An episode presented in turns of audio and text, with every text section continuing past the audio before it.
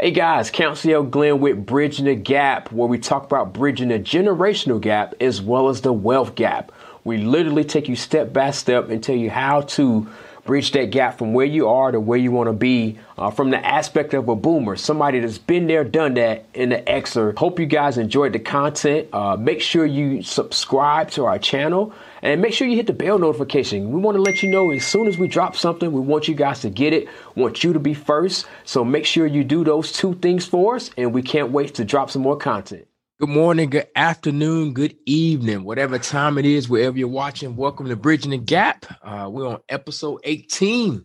I'm your host, Counsel Glenn. Hey, William V. Thompson, and I got a confession to make, guys. I've known this guy for a long time. I've never seen him with a sports coat on like that. His wife had something to do with that, folks. Tell me. No, man. I, I've known you for seven, eight, probably ten years. I have never seen you. Probably, you probably got a tie in your pocket. No, no, no, no tie, no tie, no tie. Man. All right. What, you got a job interview or what? No job interview. I do have a, we bought a house in Greensboro that was on a condemned list. Gotcha. Okay. So I got a meeting today with the uh, housing, minimum housing standard. I got people. You. Yeah. So they uh, just want to impress them. We, we got the issues fixed at the home, but uh plus I just got a fresh haircut, so you know, I you see it, bro. Wanna... that was next on my list too. That was next. You always want to look fresh when you get a cut, you know. uh, I got you, I got you. But you know, it's a good thing, and I'm looking forward to talking about that one day in the near future, about the real estate and yes, condemned sir. property, because yep. so often when people hear the word real estate and condemned property, they run from it.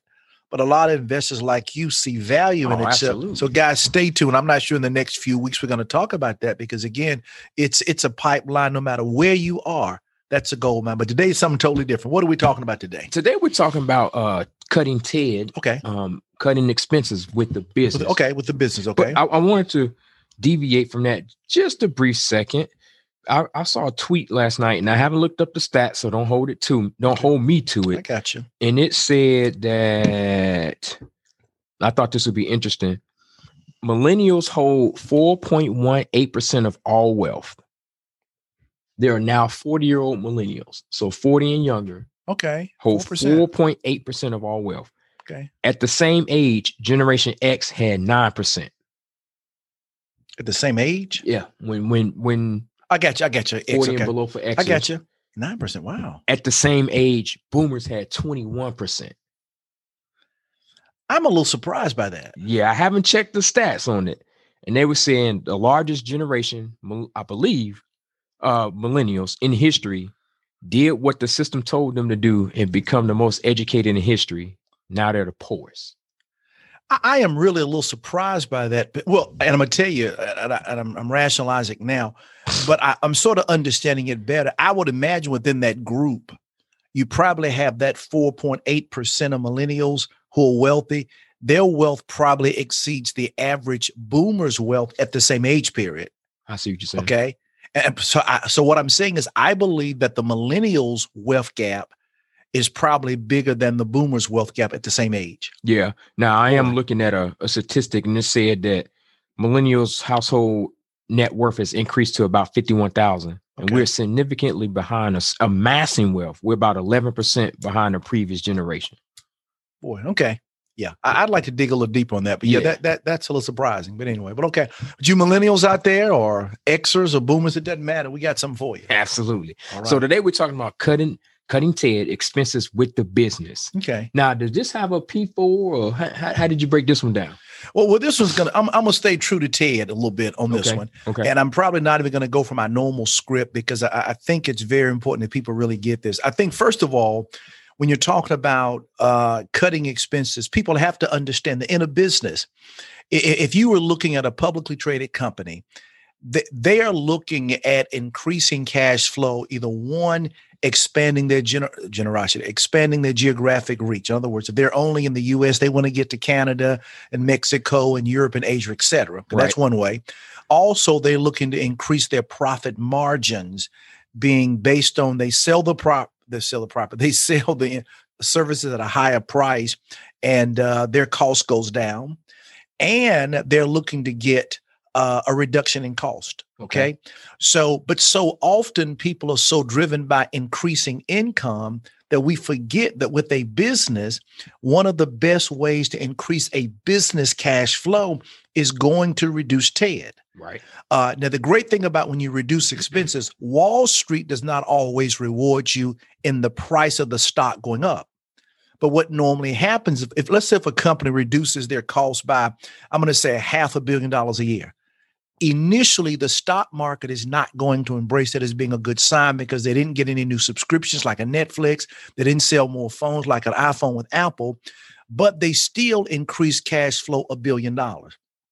However, within time, that billion dollars is going to allow them to hire more people, mm-hmm. to do more marketing and advertising, to employ more quality people and expand.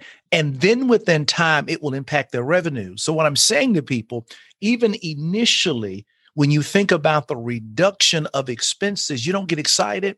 But when you reduce things like your taxes, your expenses, and your debt, which we're going to talk about today, a lot of people don't get turned on by that. However, it's that extra free flowing cash flow, tax free, right, that allows you to grow and expand your company. And they're going to learn how today. So the same thing we talked about with without a business. Yeah, you got it, man. Okay. Yeah, you okay. got it. So what's the first step? The thing, it goes back to taxes.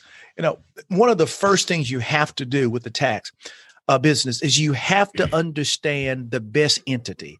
Okay. You know, I mean, people think about sole proprietorship. That's by default. Then people think about a partnership and then an S corp and a C corp. But the thing, all that sounds nice wrapped in an L L C. But the key question is, how do you want to be taxed? Right. And with a business, if you take the time to really do tax planning, you can greatly reduce your taxes substantially. Like in your case, you're hiring your child. Yep. Well, because your kids are less than seventeen, that works for you. However, my daughter's over seventeen, so it doesn't work as well for me. So I'm looking to max my four oh one k's and my long-term cares, whereas by you could care less about long-term care and retirement per se. So a lot depends on your age. A lot depends on uh, the business you're in. Mm-hmm. A lot depends on the goals of your company.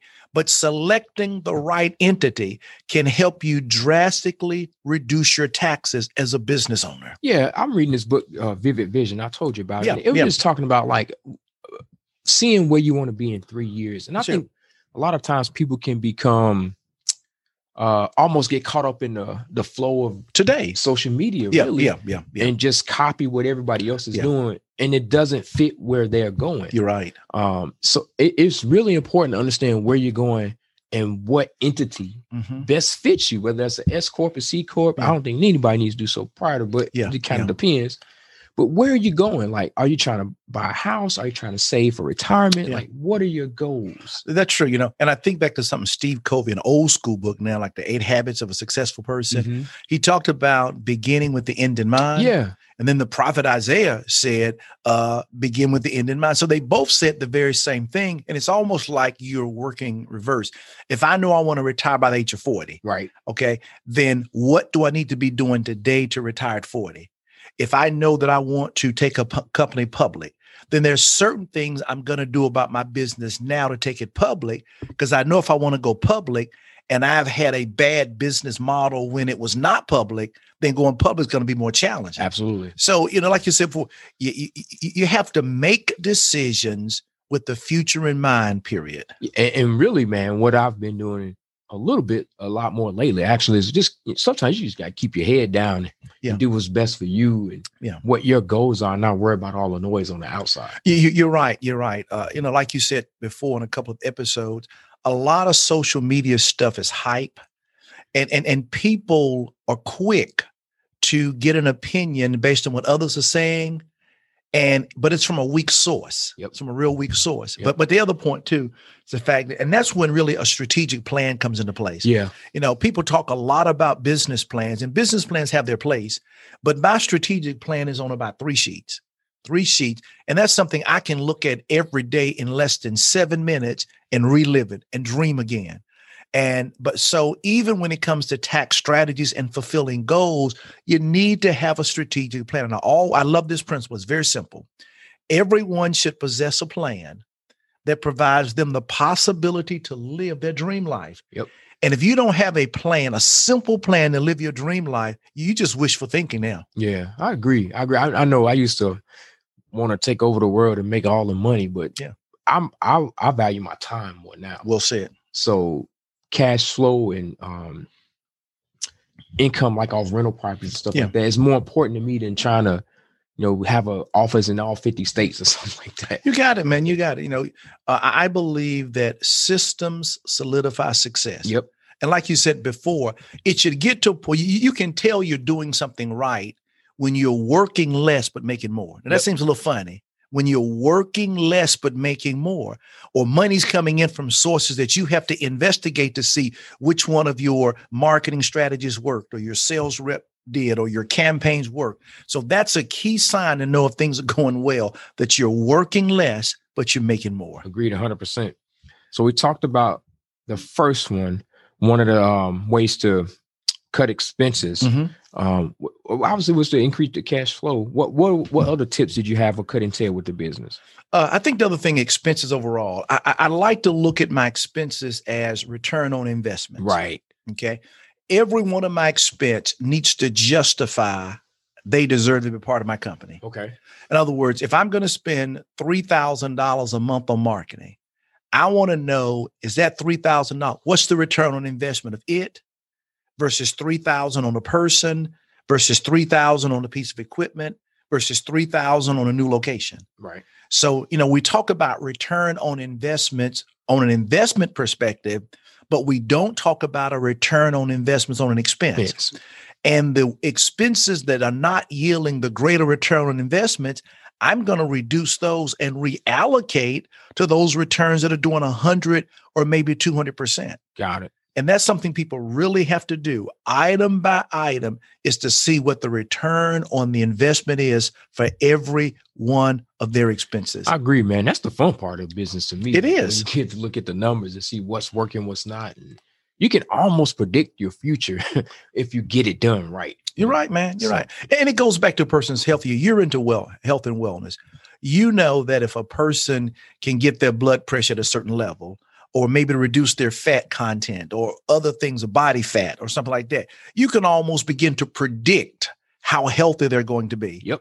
You can predict maybe even how, close to how long they're going to live. I mean, that kind of thing there without being a doctor. Mm-hmm. And numbers are a language. Yep.